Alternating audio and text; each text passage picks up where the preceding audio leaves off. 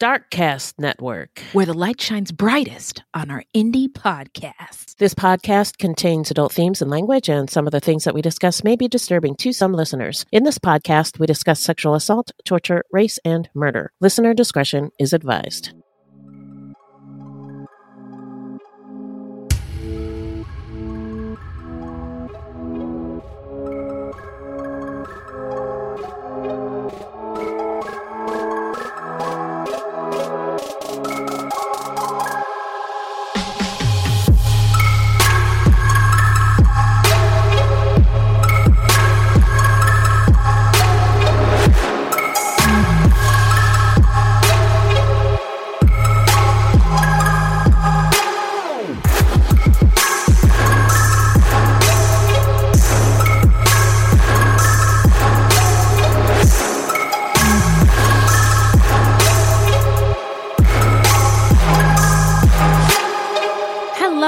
Everyone, and welcome to Fruit Loops, episode 152. Thank you so much for listening. Buiti Binafi, bienvenidos, bitches. Let me tell you, Fruit Loops is a podcast about true crimes committed by people of color and the victims that we don't hear or know much about. Contrary to popular belief, not all serial killers are straight, cis, able bodied white dudes.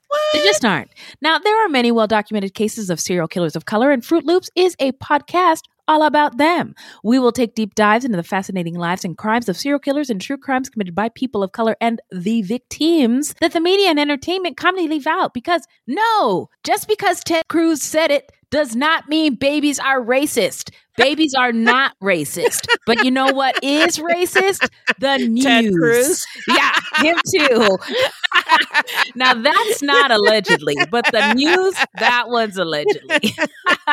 And we are Wendy and Beth. She's Wendy, a black Latinx woman, and I'm Beth, and I just happen to be white. That's not her fault.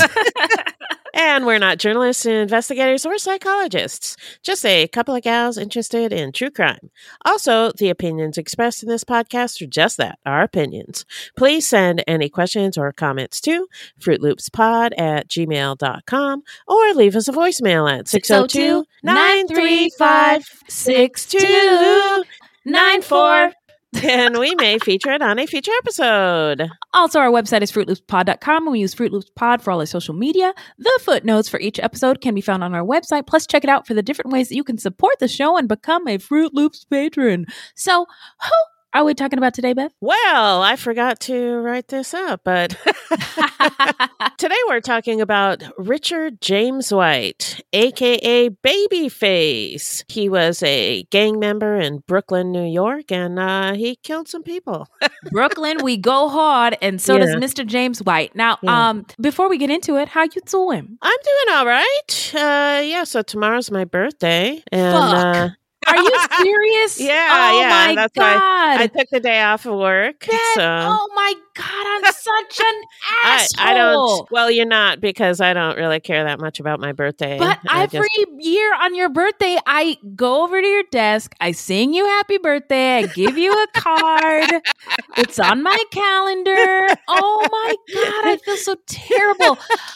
Oh my It's- god, it's happiest fine. of birthdays, my Well, friend. Thank you. Oh And, my gosh. I don't Well, have any exciting plans or anything. I'm just gonna relax. How about breathing? That's Yeah, all that's you a- need to do. Sounds like fun to me. Just breathe yeah. and lay down. Maybe Yeah, drink a, drink a glass of water, but you don't really need to do anything else. Just yeah. be. And I hope Yes. it's the best birthday ever. Well, thank Um, you. And you're rested and rejuvenated afterwards. So here's a funny, funny story. what? Um, at work today, I wanted a chocolate cake for my Okay. birthday, but I don't. I, you know, I don't want to buy a whole chocolate cake and eat it myself. So I brought, I brought one into work, Uh-huh. and um, I said it was for okay. because he and I have the same birthday. That's right. Yeah, so I said it was for him, and I got these uh, unicorn sprinkles, and I put these unicorn sprinkles on it, and I found the cheesiest picture of a unicorn that I could find. It said, "Have a magical birthday," so I put that Oh. out for. Him. I love it. he loved it. He was really happy. oh, that sounds wonderful. Well, um, great. Well, happiest of birthdays, my friend. Thank you. Happy birthday to you. Yeah. This is the Black Happy Birthday song. Happy birthday to you.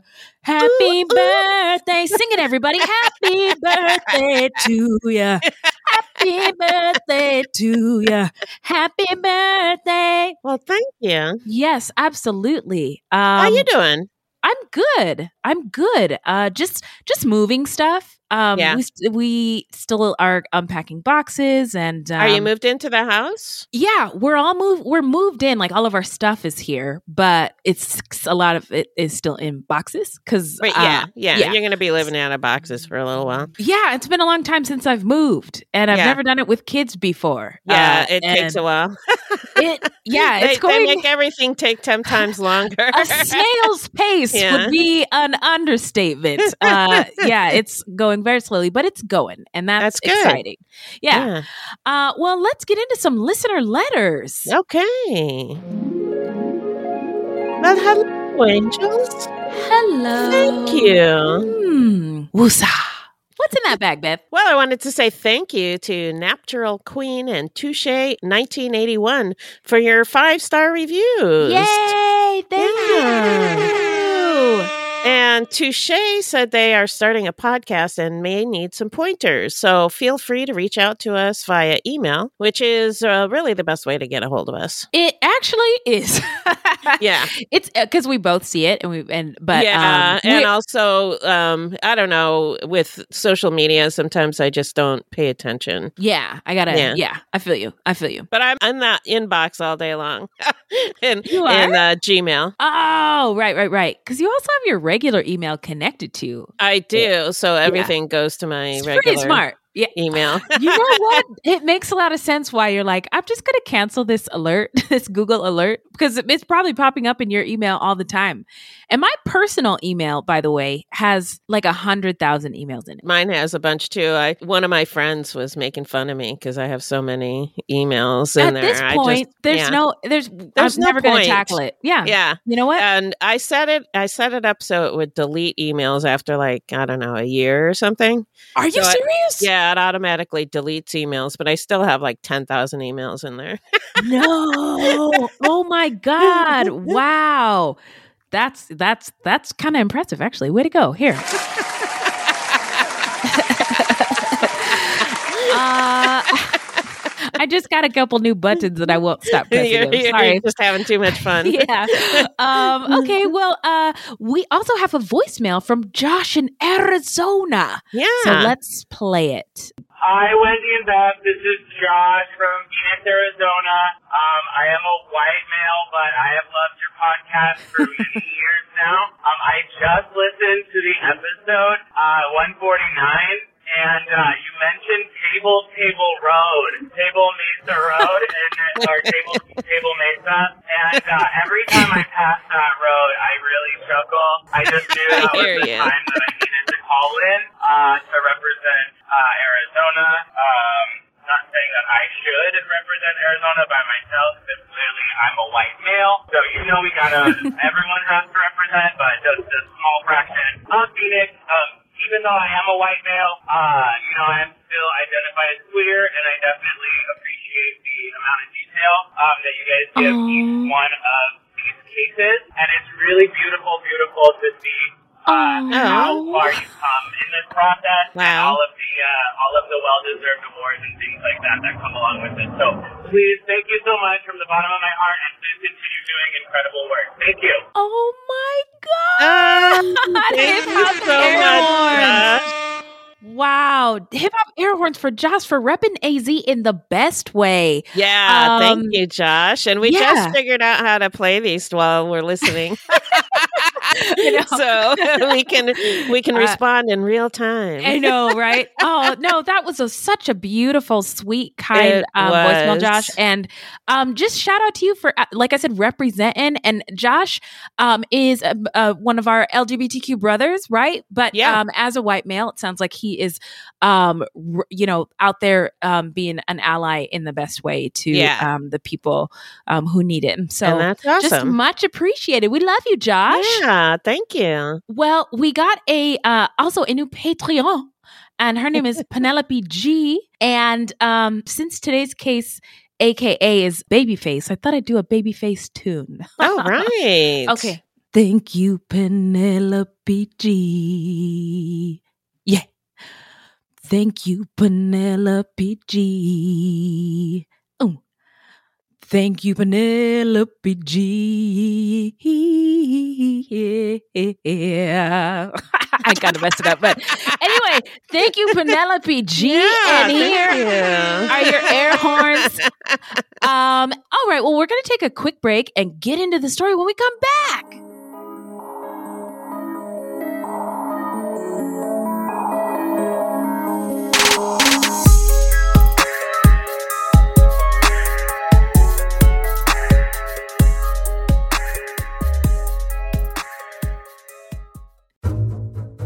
Hi, this is Kelly. And this is Jenna.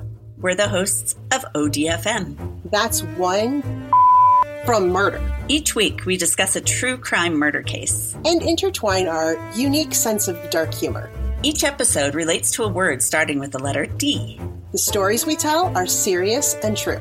Our opinions are not, But be warned, we don't hold back on the details of the case. or our inappropriate comments and colorful language. Join us every Monday on your favorite podcast provider for a new episode of ODFM. We're on a full ride scholarship to hell. This podcast is sponsored by BetterHelp Online Therapy. People don't always realize that physical symptoms like headaches, teeth grinding, and even digestive issues can be indicators of stress. And let's not forget about doom scrolling, sleeping too little, sleeping too much, undereating, and overeating. Okay, so the copy here says to talk about my experience with stress. Oh boy, do you have an hour? Uh, where do I begin? Work, bills, life, family. I could go on for a Podcast. very yeah podcast a very long time, and I actually do though in therapy, which is so helpful for me, so I can manage, deal, and get through it. Stress shows up in all kinds of ways. And in a world that's telling you to do more, sleep less, and grind all the time, here's your reminder to take care of yourself, do less, and maybe try some therapy. BetterHelp is customized online therapy that offers video, phone, and even live chat sessions with your therapist, so you don't have to see anyone on camera if you don't wanna. It's more affordable than in person therapy. Give it a try and see if online therapy can help lower your stress. This podcast is sponsored by BetterHelp and Fruit Loop Serial Killers of Color. Listeners get 10% off their first month at betterhelp.com slash fruit. That's B E T T E R H E L P dot com slash fruit. All right, guys, it's it's time for me to come clean. It's Okay. it's time for me to tell the truth. Right. It's time for me to spill the beans. Okay. It's time to fess up. It's time to keep it a buck. Keep it 100. Are you going to get to it? Oh, yes, yes, yes. So sometimes after dark, I sneak away and play best fiends. Others may wonder about my mysterious disappearances. They say, Who does she think she is? David Blaine? David Copperfield? I say none of the above. In fact, I'm having so much fun playing best fiends. Ever heard of it? Why, yes, I have. I love Best Fiends. I love collecting the little monsters when you play so I can level up my fiends. Also, I love going in for the super long matches to free up the board and beat levels. Ooh. I am happy to report that I am on level 440. That's amazing. okay, friend, I see you flexing over there. Now, Best Fiends is a free to download mobile puzzle game with thousands of exciting new levels for new adventures and challenges every time you play. I am on level 304. Beth, tell them about the offline play. Yes, of course. there is offline play, so you don't even need Wi Fi or the internet. Oh, good. So download your new favorite getaway, Best Fiends, for free today on the App Store or Google Play. You'll even get $5 worth of in game rewards when you reach level 5. That's friends without the R Best Fiends. Now, do you know who Babyface is? No. oh. He the killer looks exactly like the pop st- Okay, so he started out as a songwriter, then he broke out on his own. Um and he was like Toni Braxton famous, but a dude. Remember that Okay. era in the 90s where there was a lot of like R&B. So he was the Yeah. R he was the R&B smooth singing kind of guy. So this Um, was in the 90s. Yes. Okay. Okay, so he's like a multi-platinum artist and songwriter and he wrote he's responsible for like writing songs for the greats including Toni Braxton and probably like Whitney Houston and Mariah Carey and all that stuff. Okay. Um he's I can't believe you don't know who he No, is. No, I don't. I don't. Sorry. That's okay. Well, anyway, In the he- '90s, I was listening to alternative rock. You know. Okay, well, in the '90s, I was listening to it all, including Babyface, and he has his uh, the again the killer looks exactly like him. Wow. So it's really weird. That is weird. Um, I guess I should get back to. We're back. Remind us, Beth. Who's our subject again? Today we're talking about Richard Jameswhite, aka Babyface. All right, now let's get into some stance. Stance. Stats. So, Richard Jameswhite, aka Babyface, is a African American or black serial killer and rapist. Um, the reason why he's called aka Babyface is because he looks like the multi-platinum artist Babyface from the 90s. Uh, and just a reminder, uh, let me go to his Wikipedia page. Babyface. Yeah, Billboard. Okay, when can I see you again? Um, it's our anniversary. Hello? Anyone? Hel- Anybody hello? familiar? No? Hello. Oh my gosh. Well, the blacks will know. The blacks who were around in the 90s will be familiar with Babyface. Um, and our subject today uh, looks exactly like him. It's very eerie. Um, his uh, characteristics of his crimes included robberies, revenge, and disputes surrounding gang um, activities and uh, issues, uh, drug disputes. Uh, he had 15 murder victims, three rapes, and a number of untold shootings. The murders took place between 1992 and 1994, and he was arrested on April 28th, 1994. He was born in 1973. All of his victims were men and murdered via shooting. The crimes took place in New York, Connecticut, Beth's old strapping grounds, Pennsylvania, and Georgia, where he was apprehended. Um, and he's been sentenced to life in prison, so no worries, uh, since the 90s. And I could only find a few names. So rest in power to the names that I could not locate. I'm not as good at this research game as Beth is, but here are some of the names. Rest in power to all of the kings, but here are the ones named Javier Avila, 22, Omar D, 27, Fitzroy Reed, 21, uh, Ryan Cambridge, 18, and Dodson Sparman, 21. So now we're going to get into the setting. Take us there, Beth. Well, most of the events described in this episode occurred in Brooklyn, New York from 1992 to 1994, though the final murder and arrest took place in DeKalb County, Georgia in 1994. the setting is interesting to me because it's New York, it's black, it's uh, Right. gangs, and just I'm just thinking hip hop. It's yeah, just yeah, it's very hip hop. very hip hop. um, so Brooklyn is a borough of New York City that covers the entire area of Kings County, New York. Kings County is the most populous county in the state, as well as the second most densely populated county in the United States. It is also New York City's most populous borough, with over 2.6 million residents as of 2021. And if it were a city, Brooklyn would be the fourth most populous in the United States after New York, Los Angeles, and Chicago. The land where Brooklyn, New York sits was the ancestral home of the Lenape people, who we've discussed in previous episodes. They called their homeland Lenapehoking, and their communities reached from the lower Hudson region to the Delaware Bay, including portions of New York, New Jersey, Pennsylvania, and Delaware. The Algonquin speaking Lenape population around New York Bay and along the lower Hudson River migrated with the seasons. The Dutch called the numerous bands collectively the River Indians, but also associated different bands with place names that the Lenape didn't use. The Lenape in the Brooklyn area were often referred to in European documents by the variation of the place name Canarsie. Brooklyn is 97 square miles in area, of which 73% is land and 27% is water.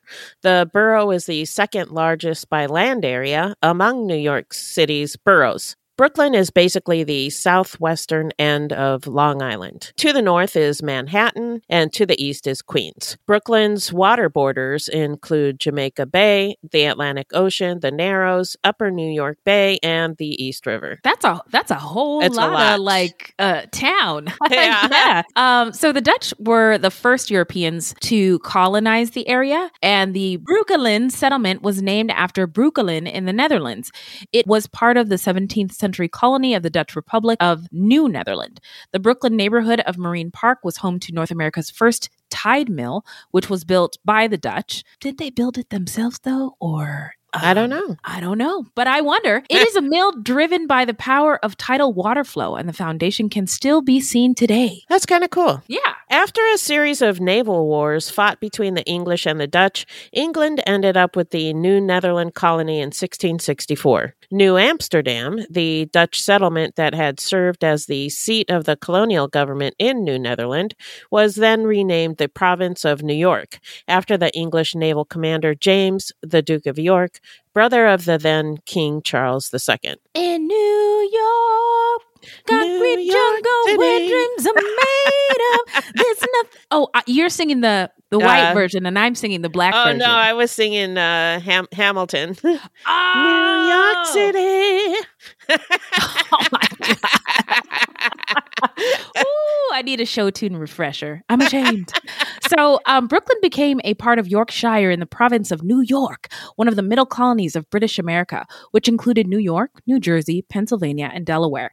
In 1683, the area that is now Brooklyn was named Kings County after King Charles II. By the way, I have a culture corner. I'm sorry. I know this is Okay, a long go ahead. episode, but Jamaica, the country, is part of the Commonwealth of England. Right. And uh, they were like, they, I think um, William and Kate were uh, made a trip there or something. But anyway, the Jamaican people were like, "No, thank you. We will. You can keep your colonization to yourselves, and they uh, don't want anything else to do with the Queen of England." I just love it. I didn't know that. It could be, it could be fake news, but I'm just going to go with it because it felt it just made me it. smile. Yeah. yeah. In 1801, Kings County, New York was made up of farm estates and small villages, with a total population of less than 6,000 people, and nearly half the county's population was of Dutch heritage. More than one quarter of the inhabitants were enslaved people of African descent, or approximately 1,500 people, plus 300 plus free black people. I think I answered my question as to who built the mill. The Tide Mill. Yeah. all of all of the counties in New York State, Kings County, had the largest proportion of households that owned slaves, with nearly 60% ownership, far higher than even most southern states. So d- don't think you g- get off scot free, North. Although Kings County families generally owned smaller numbers of slaves, so it wasn't a few huge plantations with hundreds of slaves, but lots of white folks with fewer slaves, maybe, you know, one or two in Yeah, the house, right. which is just it, no matter what time period, it's not good. It's not good. No matter how you break it down, No. it's not good. Families that did not own slaves themselves would often hire them from their neighbors. The few free black folks in the community had limited economic options other than farm work alongside their enslaved brethren. Mm.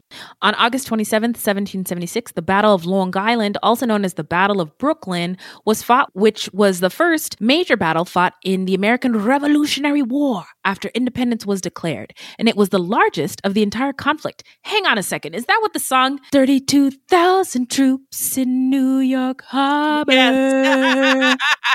oh my God. Hang on a second. I got to do hip hop air horse. Okay, let's keep going. British troops forced Continental Army troops under George Washington off the heights near the modern sites of Greenwood Cemetery, Prospect Park, and Grand Army Plaza. The Continental Army positions at Brooklyn Heights were evacuated, leaving the British in control of New York Harbor. There you go. Oh, oh my God. In the heights. I can't stop. Lin Manuel, get out of my brain. So- while Washington's defeat on the battlefield cast early doubts on his ability as the commander, oh my God, it's just like the play! The tactical withdrawal of all his troops and supplies across the East River in a single night is now seen by historians as one of the most brilliant triumphs. Minnie beat us to it. She said, insert your favorite Hamilton reference here. Done. Check. yeah. New York City was soon occupied by the British and it became their military and political base of operations in North America for the remainder of the conflict. The British generally enjoyed a dominant loyalist sentiment from the residents of Kings County who did not evacuate, though the region was also the center of an espionage network headed by Washington himself. Hercules Mulligan!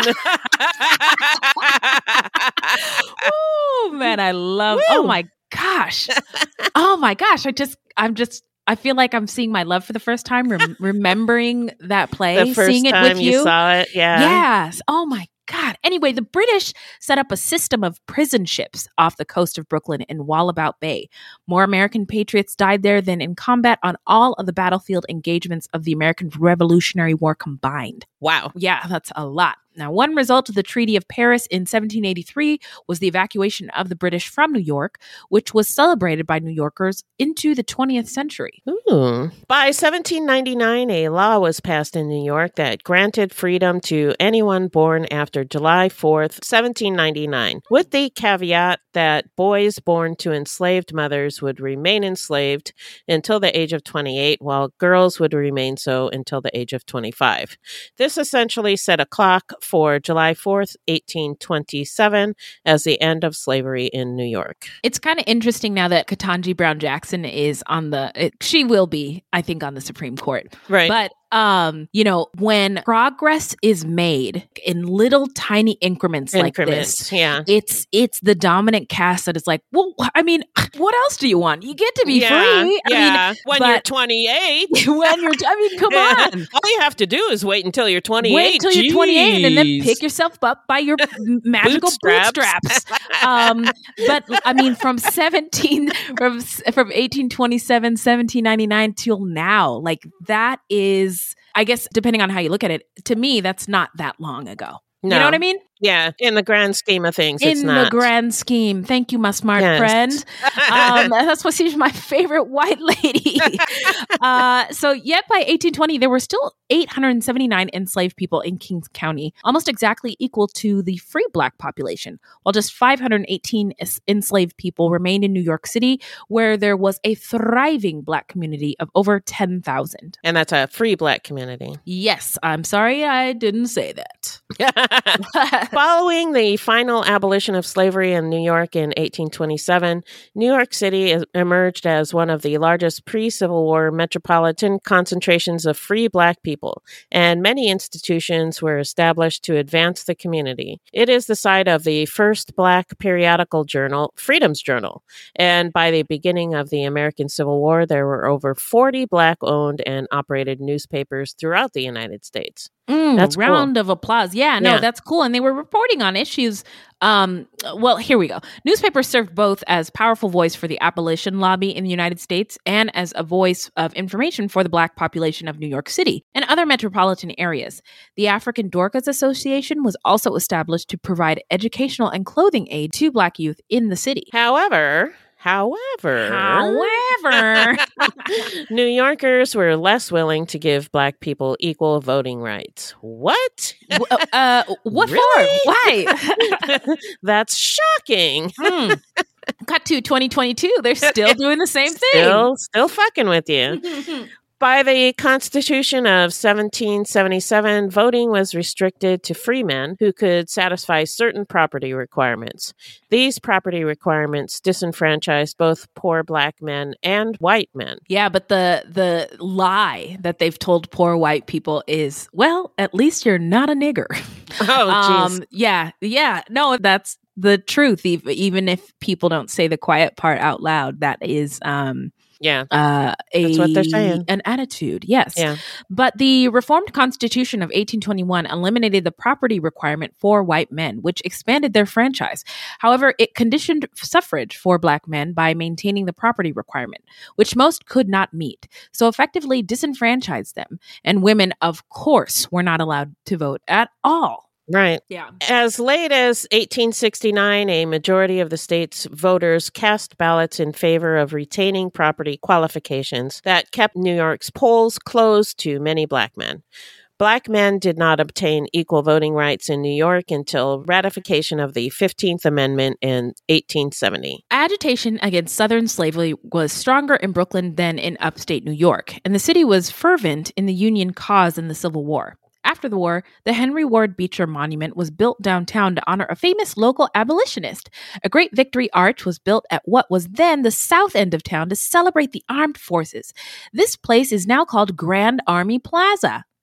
Brooklyn played a major role in supplying troops and material for the American Civil War. As a seaport and a manufacturing center, Brooklyn was well prepared to contribute to the Union's strengths in shipping and manufacturing. The ironclad ship, the Monitor, was built in Brooklyn. An ironclad ship is a steam propelled warship protected by iron or steel armor plates. You know, um, that's kind of interesting. Yeah. Now, the most well known regiment to be sent off to war from the city was the 14th Brooklyn Red Legged Devils, a volunteer militia regiment made up of majority of abolitionists from the Brooklyn area. They fought from 1861 to 1864, wore red the entire time, and were the only regiment named after a city. That's pretty Cool. tight. Yeah. After the Civil War, the violent rise of Jim Crow in the Deep and Upper South led to the Great Migration from these regions to northern metropolitan areas, including New York City. Brooklyn continued to expand to include other Kings County towns, and by 1896, Brooklyn included all of the towns of Kings County. In 1898, when New York City consolidated, the city of Brooklyn became the borough of Brooklyn. Interesting. Was always curious of when Why- that happened that and happened, why. yeah. Yeah. By the turn of the century, new black immigrants were arriving in New York City. The largest number of black immigrants were English speaking Caribbeans from islands such as Jamaica, Haiti, Cuba, Dominican Republic, Antigua, Guyana, and Trinidad and Tobago, among others. At the time, these immigrants constituted only 1.3% of the New York City population. But by 1923, they became 12.7% of the city's population. Wow. That sounds delicious. Yeah. Which restaurant are we going to first? Many of these Caribbean immigrants were young, unmarried men who had literacy levels above American black people and even some white people. In New York, many of these immigrants entered the service sector. So even though they were more educated, they had to Mm. work in the service sector, I working see. as doormen, laborers, and porters. The women often worked in the domestic fields as maids and nannies. Mm. A substantial number of Caribbean immigrants attended night school and pursued higher education while in America. So the majority of Caribbeans were Anglican, and after being denied entry into white Episcopal churches, they formed Black Episcopalian churches, which uh, is where I got married, such as St. Augustine and Christ Church Cathedral in Brooklyn. During World War II, the Brooklyn Navy Yard attracted many black people to the neighborhood as an opportunity for employment, while the relatively prosperous war economy enabled many of the resident Jews and Italians to move to Queens and Long Island. By 1950, the number of black people in the Brooklyn neighborhood of Bedford Stuyvesant, aka Bed-Stuy, uh, had risen to 155,000, comprising about 55% of the population. In the 1950s, real estate agents and speculators used racist fear tactics to generate white flight in order to turn a profit. As a result, formerly white owned homes were purchased cheap, then resold at higher prices to black families. That's fucked up. Yeah. yeah. Brooklyn's neighborhoods over time have been dynamic in their ethnic composition. For example, in the early to mid 20th century, Brownsville had a majority of Jewish residents. Since the 1970s, it's been majority black. Midwood during the 20th century was filled with ethnic Irish, then filled with Jewish residents for nearly 50 years, and is slowly becoming a Pakistani community. In Mm. 1930, Brooklyn's most populous racial group was white at 97%. By Whoa. 1990, the white population was down to 47%. Wow. Yeah. Uh, I give it uh, five stars and zero Karens, you know? Zero care. um, so Brooklyn's Black and Caribbean communities are spread throughout much of the borough. Brooklyn's West Indian community is concentrated in the Crown Heights, Flatbush, East Flatbush, Kensington, and Canarsie neighborhoods in central Brooklyn. Brooklyn is home to the largest community of West Indians outside of the Caribbean. Mhm. Although the largest West Indian groups in Brooklyn are Jamaicans, Guyanese, and Haitians, there are West Indian immigrants from nearly every part of the Caribbean. Yeah, America's largest Garifuna population, by the way, represent is in Brooklyn. Oh, wow. Uh huh. Crown cool. Heights and Flatbush are home to. Oh, by the way, I went to the grocery store the other day in my neighborhood. There's a lot of um, Caribbean people in my neighborhood, Okay. and there was like goat foot Oh, wow. and oxtail and cow head and like. I just knew my mom would be so jealous that you could just get this stuff at the grocery store. any- so I'm like yeah. s- taking pictures and sending it to her. So um the, it, those kinds of things are really wonderful to have when you Yeah. live in a community with immigrants is it's not what you get at the whole it's foods not y'all all white people. i'm telling you yeah, so we have a large uh, Asian immigrant uh, population around where I live. uh-huh And um, there's just Asian grocery stores, and like all kinds of Asian food, like Yeah. Japanese, Chinese, Thai, yeah Vietnamese. It's uh, just awesome. I love it. Lovely. Ooh, Yeah. I love it. So, Crown Heights and Flatbush are home to many of Brooklyn's West Indian restaurants and bakeries. Ooh, speaking of food, Brooklyn has an annual. Can we talk about food some Mm.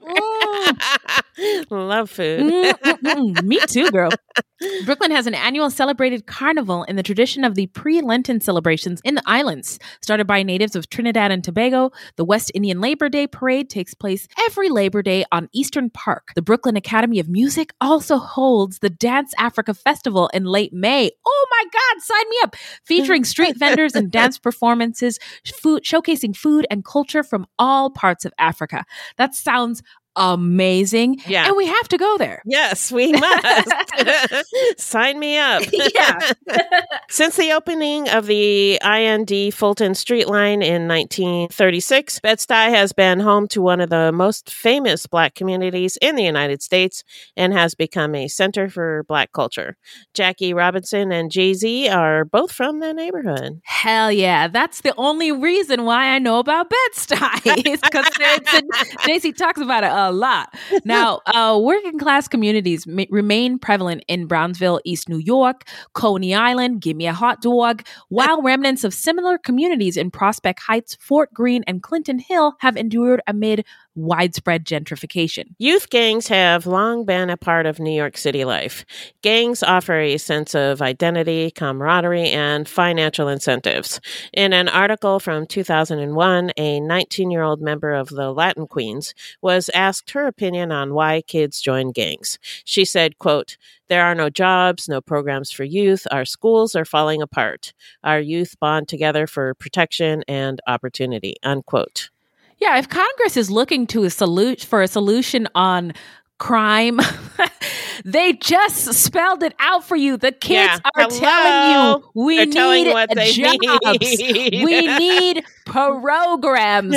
we need good schools. Wait till you get to Hello? the next oh paragraph. Oh my God. There you In- okay. In the same article, council member Ken Fisher, chair of the Youth Services Committee, said, quote, I find it troubling that the same day we hear the police testify to an increase in gang members, the mayor proposes a $20 million cut in funding for youth services, unquote. Now that get the fuck out of here yeah, with that. they're talking about bo- out of both sides of their face. Really? It- yeah, I'm telling you. And um this the problem just gets worse because they keep throwing money at police and Yeah. they need to throw the money elsewhere. uh anyway.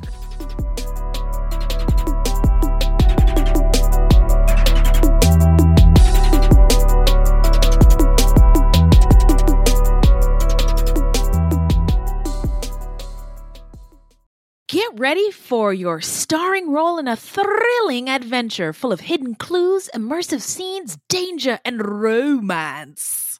That's right. It's June's Journey, and you play June Parker, an amateur detective investigating a series of mysteries. Ooh, you'll put your powers of observation to the test, sharpen your sleuthing skills, find objects, and claim rewards. The visuals are fire. It's like a party for your eyeballs as you play this thrilling adventure full of hidden clues, immersive scenes with danger and romance in full force. Whether you're craving a good mystery or just need to get away for a while, June's Journey is the perfect game for you. It really is a sweet escape. I like to play when I need a mental pick me up. There is a detective in all of us. Find your inner detective. Download June's Journey free today on the Apple App Store or Google Play. A detective came and knocked on the door, and I said, Is it Renee? And he just gave me that solemn look. It was the worst day ever. The Proof podcast is back with a new case and a new season. 23 years ago, 18 year old Renee Ramos went missing. Her body was later found in an empty Home Depot building on the edge of town. I don't think that they arrested the right people. It's about time somebody's trying to do something. She had a black eye about two weeks before she was murdered. They are involved. They definitely had her body and her backpack. You know people are going to judge you, right? Of course. They're judging me now. They've been judging me damn near my whole life. You can listen now to season two of Proof, wherever you get your podcasts, and follow along with us as we reinvestigate the murder at the warehouse. I have to ask Did you kill Renee?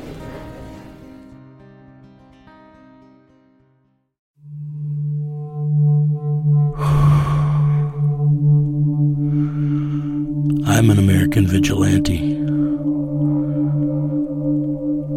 I have a question for you. What would you do if someone you cared about was abducted, taken from you? Would you call me? Would you care about how I got them back? Download American Vigilante now.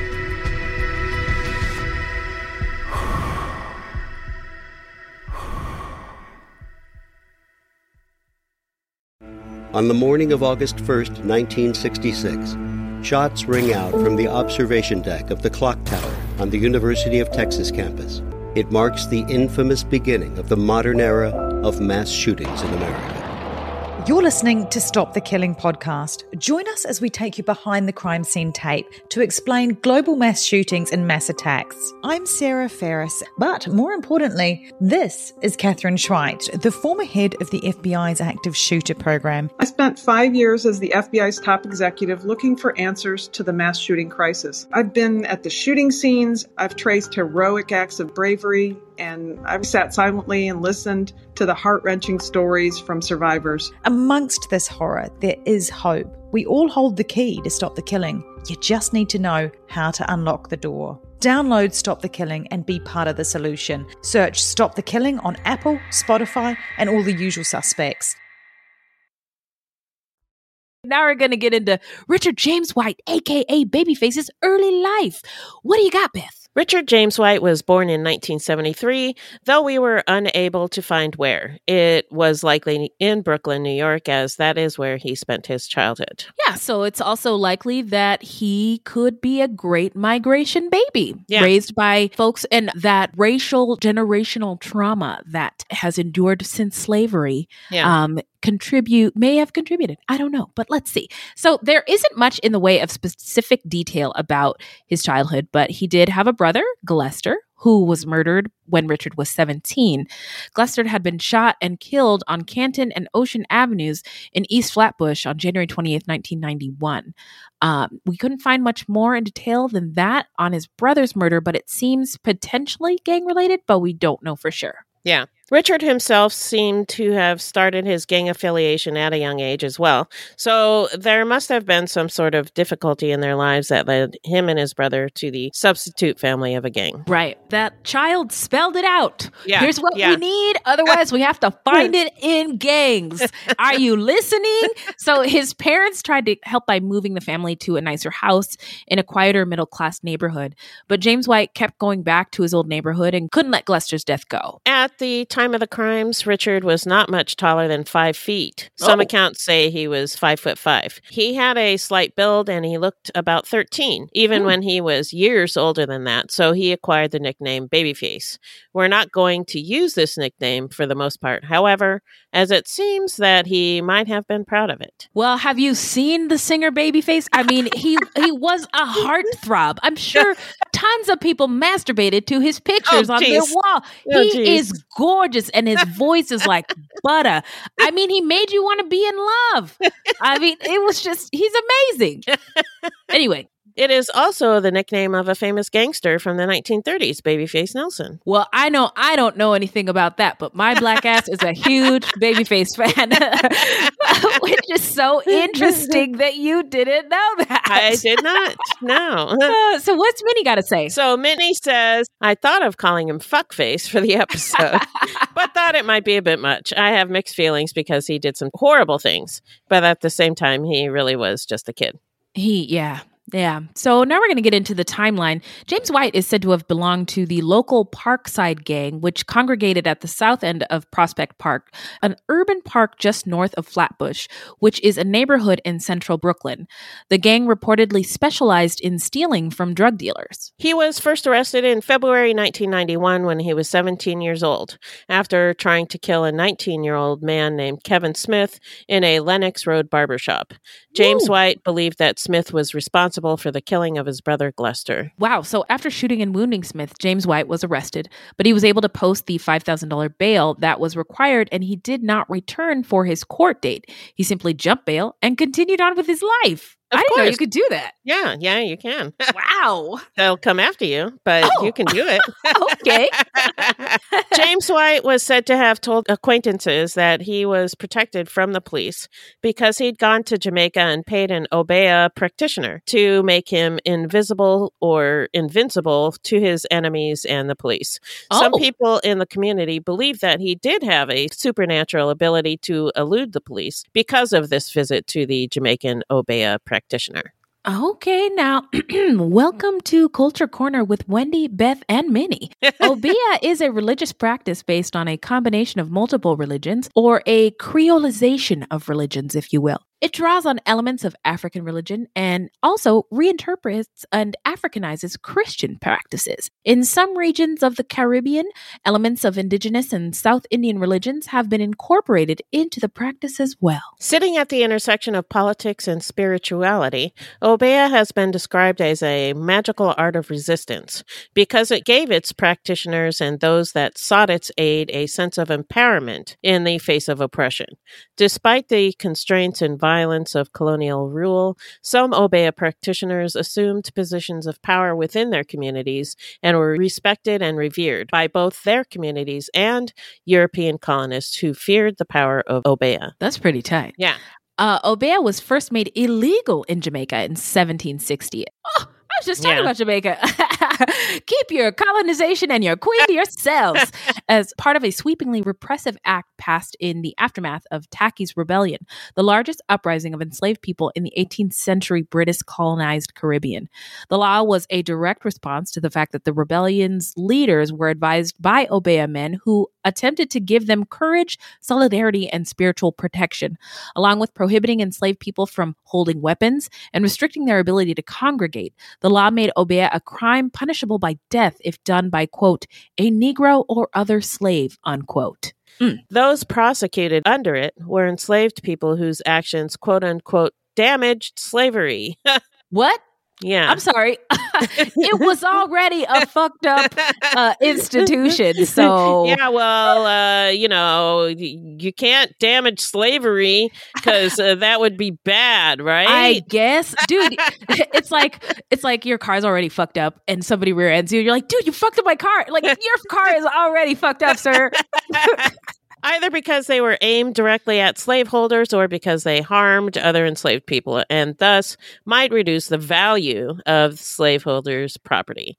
And Mm. can I just take a second to say, fuck you, people are not property. Nope, but that's good old American capitalism right Yeah. there. And it's interesting how slavery, the, a lot of people argue that slavery has not really um, been abolished in the United States. It's just transformed into prisons. Yes. Um, and uh, other uh, punitive uh, measures. Anyway, you might remember in the Juan Covington case that Covington complained of being attacked by what he believed were others using curses or evil magic against him. If you're not familiar with Jamaican culture or traditional African culture, Covington's claims, and in this case, Jameswhite's claims, might just sound like they're nuts. But the traditions that they're referring to are still passed on today in some pockets of Black culture and Jamaican culture. And I can attest to the same. Jamaican culture, influenced as it was by traditional African culture, has a strong connection with religion and with what some might dismissively call magic, but what practitioners or adherents might view more as a spiritual practice and a continued ancestral tie to community strength, as well as sometimes a political protest or statement. Yeah, I think that's really cool. Yeah. Um, uh, sorry, another tangent. I was we were driving by a cemetery with my kids, and my kids Uh-huh. were like, "Oh my god, that must be full of ghosts." And I was like, Yeah. "Ghosts? Ghosts are what white people call them. Those are ancestors over there." Yeah. Anyway, the colonized and enslaved peoples on some Caribbean islands not only were prohibited from practicing their traditional religions, but were prohibited from using drums in their practice or even in their music and dancing as well, because the fucking colonizers feared that messages to organize uprisings might be sent that way as well. Interestingly, this is why many forms of African inspired and Caribbean inspired dancing that we see in North America involve movement of the body that mimics the sounds of drums. They couldn't use the drums in their music and dance, so they found a way to express the sound of drums with their bodies instead. Look at that. Uh, the same went with religion. The laws prohibited it, but that just served to strengthen the ties to the ancestral traditions, adherence to traditional belief systems, and to cause it to be passed on in other ways in the culture. This has been Culture Corner with Wendy and Beth. I love this one. this was the most in depth, like well researched Culture Corner. Culture in corner. the Yeah, history of usually it's just uh, something off the It's dome just- from you. Yep, yep. But this one's been fact check, spell check, all the things. Thanks, Minnie. When interviewed by a reporter, one acquaintance of Jameswhite, his name was Michael Sample, and he was 15 at the time, said that Jameswhite claimed to have the ability to be invisible, though his friend Lamar Anthony, who was 16, corrected him to say that no, Jameswhite had the power to be invincible. Oh, okay. A little play on words. I like Mhm. that. Very hip hop. Anyway, Michael replied, quote, same thing. Can't kill what you can't see. But I don't think he's invisible. The cops are just blind. I see Babyface sometimes. He always rides a bike, but too slick to ever catch him. Have to respect him. Unquote. Hmm. Mm-hmm.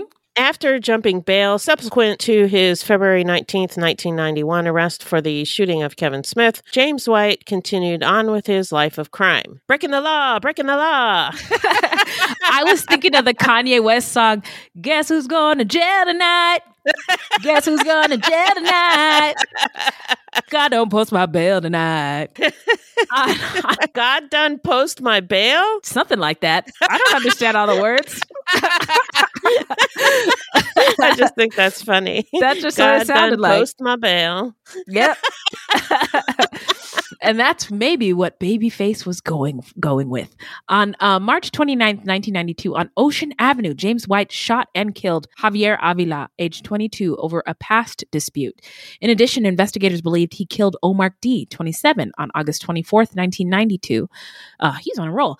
Fitzroy Reed was 21 years old and killed on January 6th, 1993. And two men, Ryan Cambridge, 18, and Dodson Sparman, 21, on May 21st, 1993. Two people in one day. Yep. Um, the local chief of police, Borrelli, said that some of the killings were rooted in revenge and disputes within the gang, and that others arose from drug disputes. Investigators believe that in addition to the five deaths in Brooklyn, Jameswhite was responsible for the wounding of five other people. He was also believed to be one of five people who held up an armored car in Flatbush on April 16th, 1993, getting away with $101,000. Isn't that the dream, though? Yeah. I mean, you ever see one of them going by and just like, man, if Man, I had if the. only. if only, yeah. um, that robbery ended in the death of oh, whoops. Uh, I'm sorry. Rest in power. Uh, re- of a transit authority worker, Robert Singleton, who was killed by a stray bullet during a gun battle between the guards and the robbers. Robert was on his coffee break when the gun battle began and was shot in the head as 25 shots were traded between the robbers and the guards. Police raided Jameswhite's apartment after this and had found among two automatics and three semi automatic pistols a weapon that matched ballistics from the heist. Police also found 200 action movies like Dirty Harry and Lethal Weapon, and they hypothesized that he watched them to learn how to be a, a better criminal. Or, uh, you know, maybe he just liked them. Yeah, maybe you just like movies. I don't know. As the motives for murder, informants told police that it wasn't simply revenge for his brother's death. Jameswhite apparently also felt challenged that someone else had committed more murders than him. What? So he had to step up his murder game. Goals. Hashtag Hashtag murder goals. uh, I'm good. Thanks. In the double slaying of Ryan Cambridge, 18, and Dodson Sparman, 21, on May 1st, 1993, which occurred at St. Paul's Court and Ocean Avenue in Flatbush, Jameswhite was said to have sat on the handlebars of a bicycle while No. being pedaled by a friend Oh and with a semi automatic pistol in each hand. And he sprayed the street with gunfire, killing the two men and wounding two others. Wow. my my oh my eyebrows shot to the ceiling and my jaw slammed on the ground. What So a scene! I'm thinking of those uh, motorcycle murders. You remember from? Oh, uh, yes. What's her Well, face? Blanco, yes. Yes. Yes. Um, but it's a bicycle. Which, but but I mean the core strength that he would have Oh, to have to do that sitting on the handlebars. Oh my god! and operate those weapons at the same time. Yeah. I oh my god, that's unreal.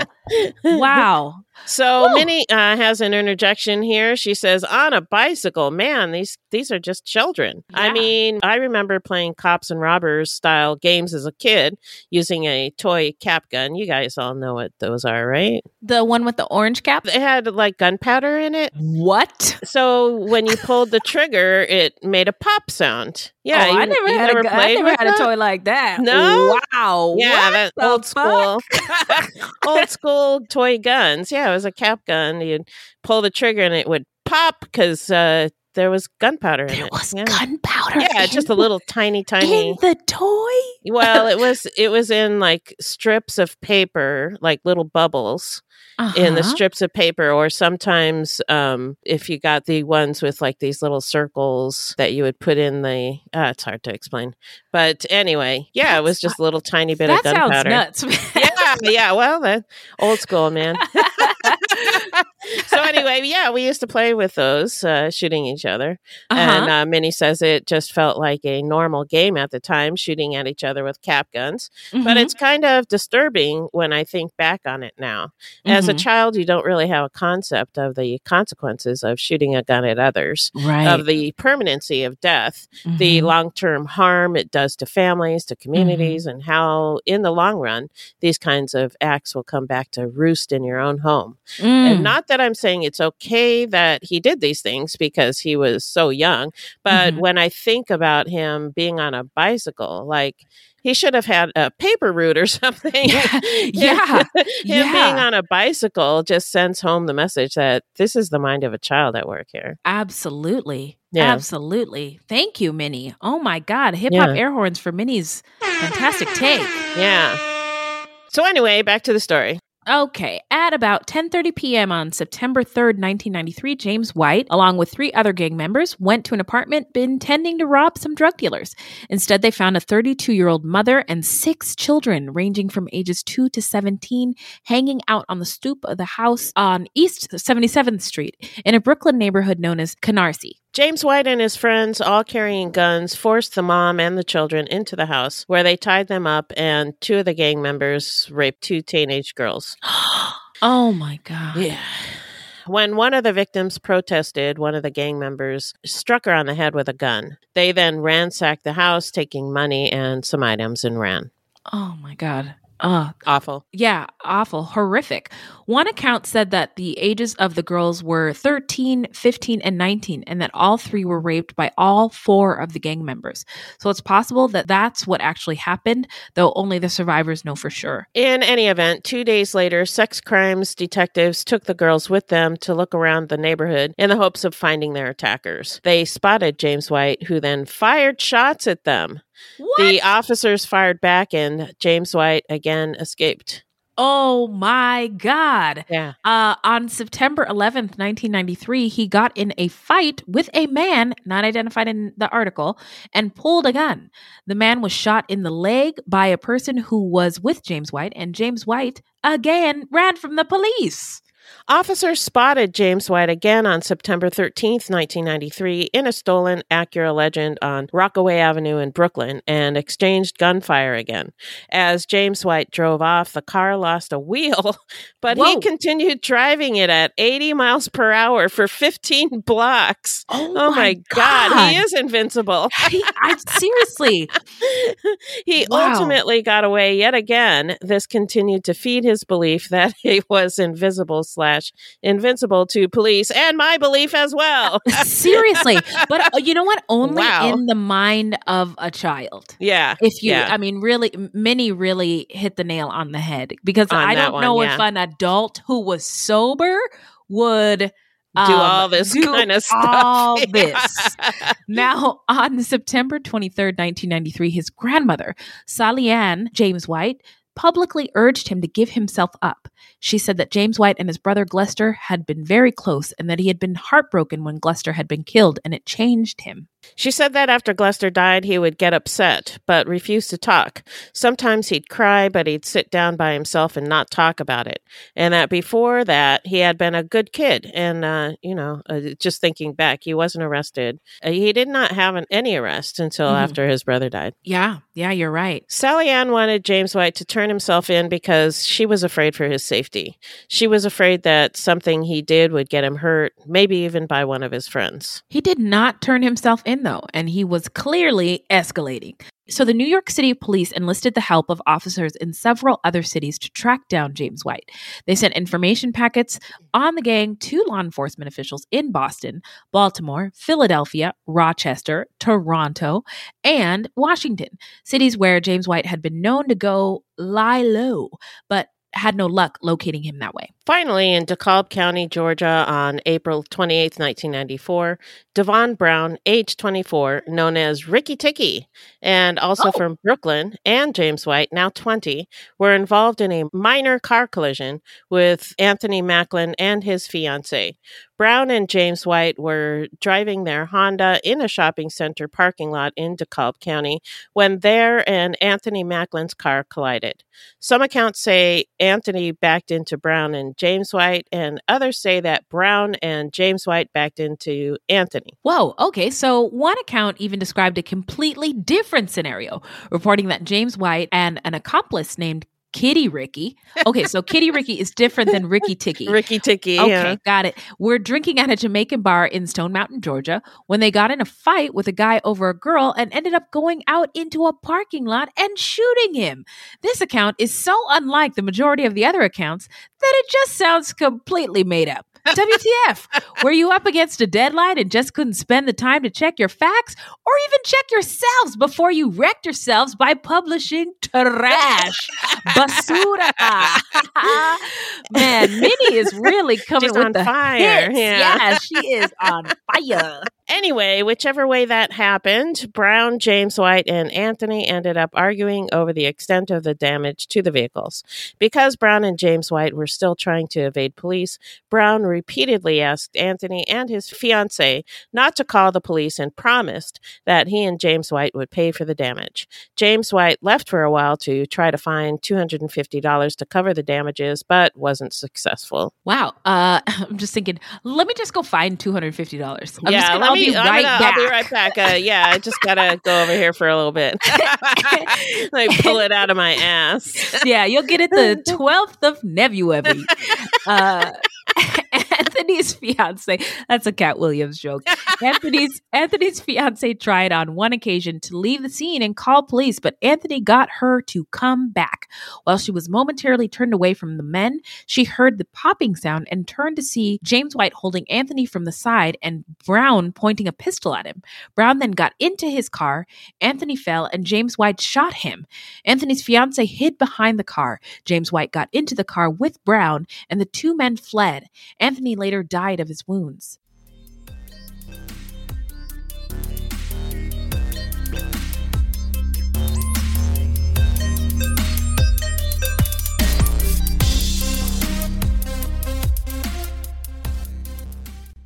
So now we're going to get into the investigation and the arrest. Hit it, Beth. Directly after the shooting on April 28th, 1994, Jameswhite and Brown fled in a blue Honda, which had Pennsylvania license plates. A few miles away, they abandoned the car and tried to escape on foot. Police chased the two men to a nearby apartment complex where Jameswhite gave himself up to the police, though he did not give his true name. He said his name was Kevin Smith, which was the name of the person who Jameswhite believed had killed his brother Glester. Ah, I see what you did there. Police recovered from him two handguns and a switchblade knife that he was carrying, and later were able to ascertain his true identity by fingerprinting him. Brown continued to elude police by removing his shirt and cap and posing as a resident on an apartment balcony. Wow. Wow. Yeah, that's pretty clever. Yeah. But he was arrested the very next day following the fiance's photo identification of him as one of the men who had shot Anthony. Police officer Gaddis also identified Brown as being at the apartment complex during the chase, noting a prominent scar on Brown's abdomen. Bullets and shell casings found at the scene of the crime were identified as fired from one of the guns Jameswhite was carrying when he was apprehended. Sergeant Ron Eunice, who was investigating the killing for DeKalb County Police, said, quote, There was an argument, and then Jameswhite shot Anthony numerous times in the torso, unquote. For three years after his first known murder, Jameswhite had eluded officers. The chief of New York City detectives, Joseph R. Said that at the time that people who knew him told the police that he believes he was untouchable. Chief Borrelli said, quote, he has told a number of reliable sources that he paid a witch doctor on the island of Jamaica to make him invisible to his enemies and the police. As a result, he has no fear of either. He is extremely dangerous and is known to shoot, given the slightest provocation. Unquote. I told the witch doctor I was a gonna shoot, and then the witch doctor he told me I'm done. So Sergeant Stephen Sheehan of the Brooklyn South Homicide Squad referred to him as quote unquote killing machine, commenting that someone walking down the street and eyeing him the wrong way was enough to ignite his fury. Okay, okay. Okay. Brown and Jameswhite were both charged with murder in DeKalb County, Georgia, and held without bond in the county jail. No jumping bail this time for Jameswhite. Ah, shucks. Yeah. So now it's time to get into the trial. On June 23rd, 1994, Brown and Jameswhite were indicted in DeKalb County for malice murder and felony murder. Jameswhite was also indicted for giving a false name to law enforcement. Devon Brown and Richard Jameswhite were tried together for the murder of Anthony Macklin.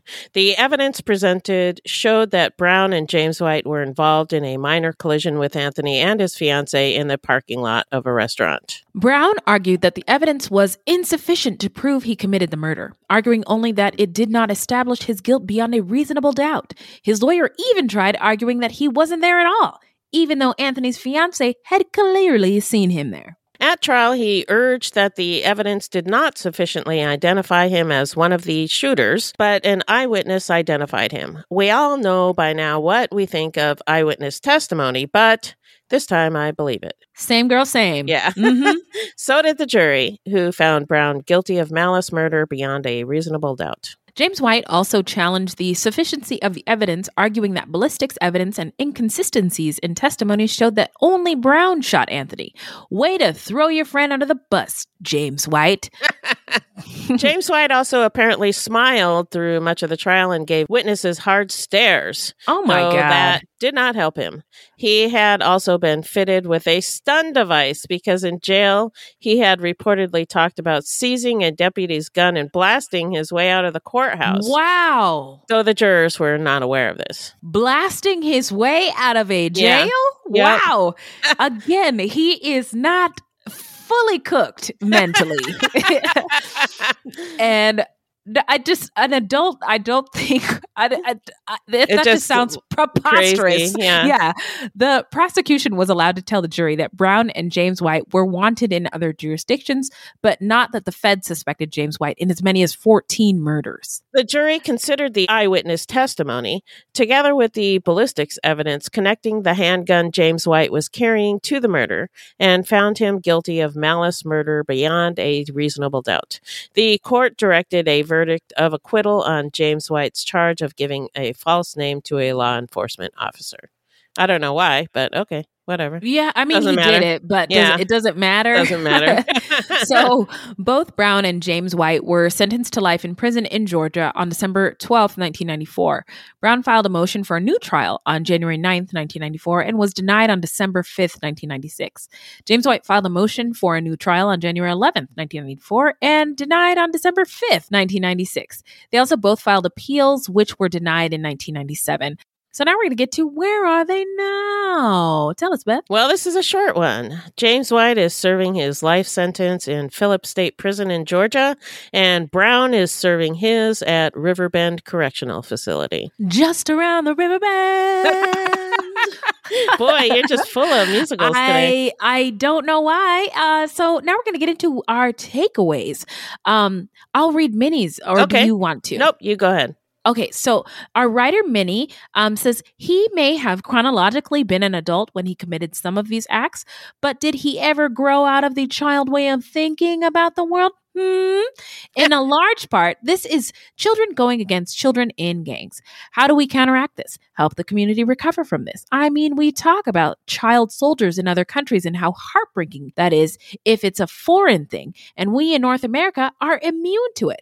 But this is happening in our backyards or even our own front yards. And what are we doing to counteract this? To help families and communities heal and recover? What can we do really? I'm actually asking because I feel kind of helpless to improve this situation. I know the events of this episode happened in like the 90s, but gangs still exist to this day. And there still are kids being drawn into this kind of life. And that's not good for anyone, really. The fact that Jameswhite felt it necessary to make himself invisible, invincible, whatever the fuck, by visiting an Obeah practitioner is very telling in that it exhibits his own feelings of helplessness, of having a lack of control over his environment. Oh my God, that he was afraid of his environment, of his own community. What do you do for a person who feels they are living in fear every day of their environment, especially when this person is a child coming of age of this environment? Minnie, Yeah, that was Uh, fire. this, yeah, this, I, wow, She hip hop nailed it. air horns. Yeah, she did. Um, uh oh, I think I have a second favorite white lady. yeah, she nailed it on this one, I think. Wow. Yeah. Yeah. She really hit it on the head. Yeah, Um, she- I don't really have a whole lot to add to that except for that, you know, he was in a gang and it sounds like he was all in and didn't consider any other options, Hmm. um, you know, because Mhm. of the circumstances he was in. Right, yeah. And we've already talked about why kids join gangs and it's not because they're bad seeds. yeah, or because Um, gangs look like so much fun. Right, Yeah. right. And uh, another factor uh, for him seems to be that his brother's murder kind Mm-hmm. of um, sent him over the edge, or it was the straw that broke the camel's back, and he Yeah. just didn't give a fuck about anything after that.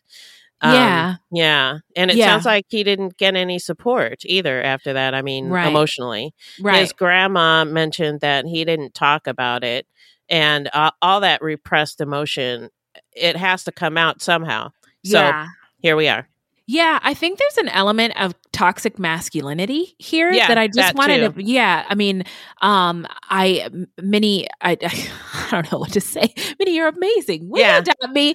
Anyway, so, uh, it, but uh, yeah, he, he was a young boy who was afraid after something really bad happened in his in his life. Right. And I've heard activists who are trying to do community organizing around um, eradicating gangs um, is that when after somebody is killed who's connected to a gang, there should be resources to swoop in on the communities that are feeling the harm, especially like in the within the gangs, the the, Right. the people who are ang- the, the angriest and the the, the, The most hurt. Yeah, yeah. are more likely to retaliate. Right. And it's bit this really vicious cycle. And so uh, you're right. He didn't have a lot of He support. didn't have after- anything, yeah. Any support after that. Um, yeah, I just I don't have anything to add. I am just flabbergasted by a young man riding on a bicycle with two guns and and Minnie's fire ass take. I don't know what to do bicy- anymore. the bicycle assass- assassination. I'm technique. telling you, and the fact that you don't know, you didn't know who Babyface was. Babyface. Your So- mind is blown. This whole episode. I'm in shambles. I'm in shambles. Uh, so now we're going to get into how not to get murdered. So if you love true crime and you don't want to die, here's a tip for you. this segment is not intended to be victim blaming. We thought of this segment because I read somewhere that a lot of people listen to true crime because they want to know what they can do to be safer. This is not meant to blame the victims, it's just learning from other people's experiences. Okay, so I was listening to Black Girl Gone, Okay. uh, true crime podcast, and she is sponsored by somebody called HelpYouFind.me. Hmm. And they help you create an if I go missing file. Well, then I Oh, hopped over to. TikTok, and there's a whole if I create a if I go missing file hashtag. Um, Wow. and it's it's a little bit depressing to think about, but it kind of reminds me of like life insurance. You know, nobody wants to talk about if I die, you're going to be rich. But, Right, um, right. It, it could get help. It could help get you or your loved one found, and it um, essentially starts the the detective's investigation for them. Um, Like I said, there's a help you find dot me website where they have a free trial but it's not free and i didn't even right. bother it's not you can try it for free for a little while but i didn't bother to see how much it really costs um but you could um create a physical one also Yeah, yeah. um in which you have really important information and details about you like um obviously your your age height hair color eye color recent photos of you your past, a copy of your passport information about your cars um, one thing that i thought was really um, useful because different people have their different recipes for your if i go missing and Right. just a couple um, significant ones i thought were photos of your like distinguishing marks tattoos or scars Right. uh, a hair sample and fingerprints and then i thought back my uh, we created a if i go missing file for my my one of my kids when they were a toddler at this com- community event for to prevent child abuse and child Right. abduction in Phoenix. Anyway, um, they took a sample of his hair. I think there's a sample of his spit in there, his fingerprints. Wow. Um, just and all of his like date of birth and and age. Um, but just information that you can just like give the detectives if something happens. One person also said on um the TikTok hashtag to write a note like if I were to go missing, here's where I would go or if you know, I would uh, uh, like a note saying I would never leave my dog.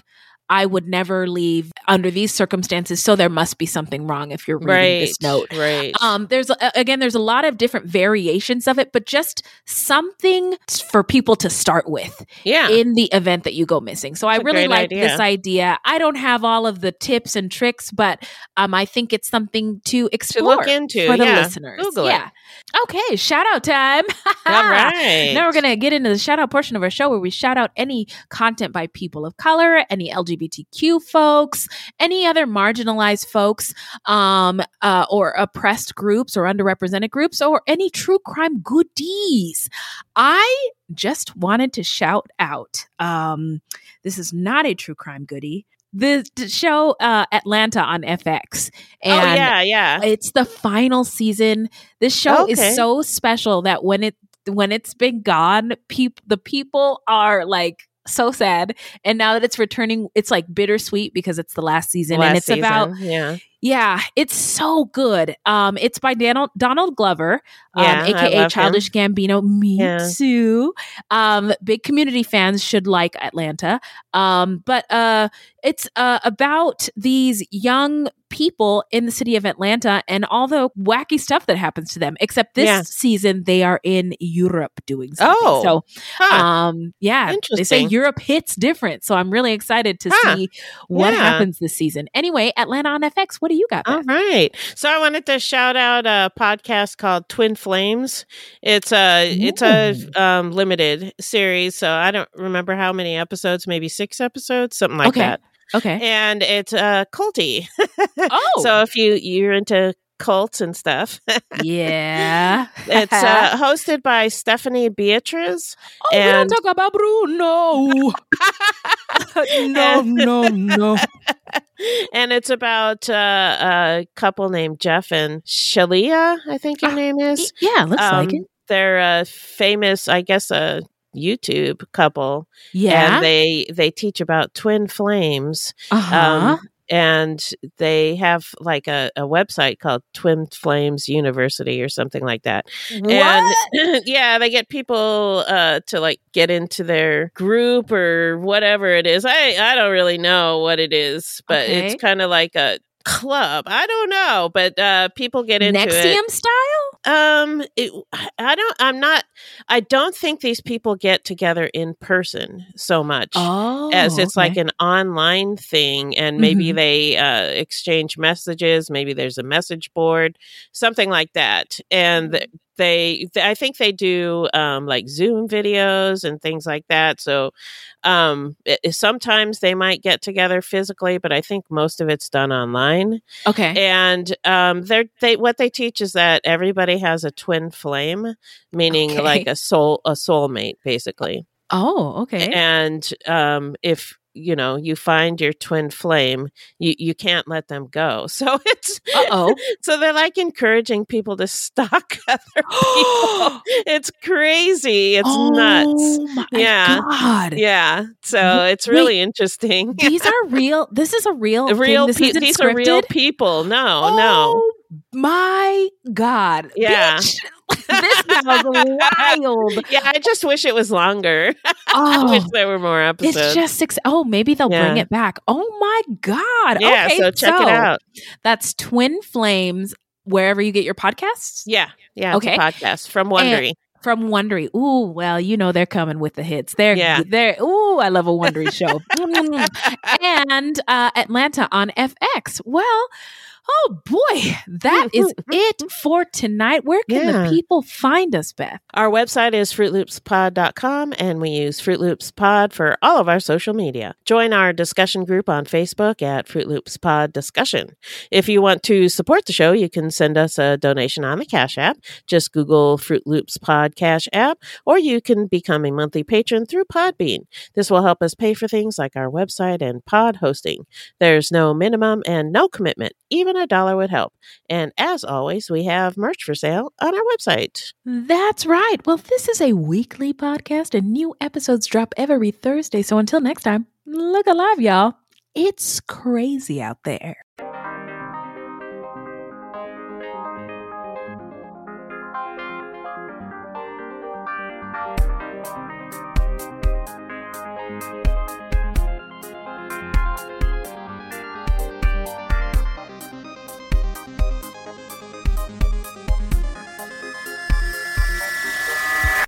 My name is Bill Huffman, and I am a former Cleveland news producer, and I am now the host of the podcast Who Killed. I began the show focusing on the unsolved murder of Amy Mihaljevic, and now each week I explore a different case with a focus on some of the victims who don't get the attention they deserve.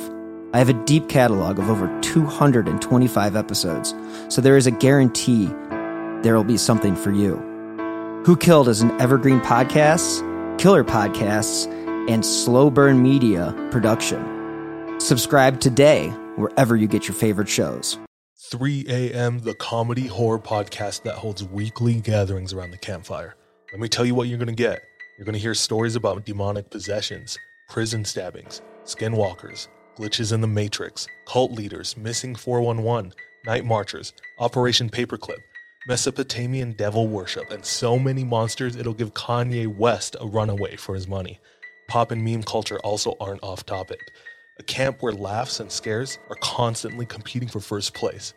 We're just a group of friends trying to bust each other's balls, find the best stories, and expand the circle in the process. 3 a.m., the comedy horror podcast, not for the faint or fragile of heart. Let's go.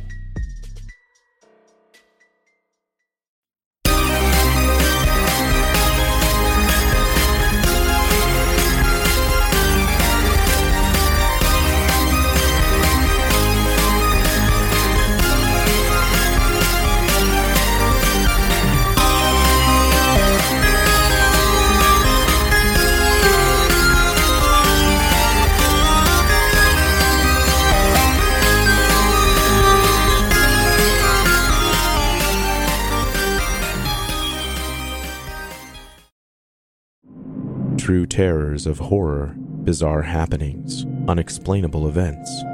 On our podcast, Disturbed, terror takes center stage. Each episode is a journey into the darkest corners of human existence, delving into bone chilling tales of kidnappings, serial killers, maniacs, and the very essence of your worst nightmares coming to life on this weekly true horror show. Disturbed is not for the faint of heart. It's an exploration of real, unadulterated horror sourced from everyday people. Each episode is a descent into the macabre, where we narrate stories that will leave you on the edge of your seat and crawling in your skin. We navigate the disturbing narratives that lurk in the shadows, offering a raw and unfiltered listen into the most terrifying aspects of the human experience. Enter at your own risk and let the unsettling tales unfold in the haunting realm of Disturbed. And remember, listeners, stay safe out there.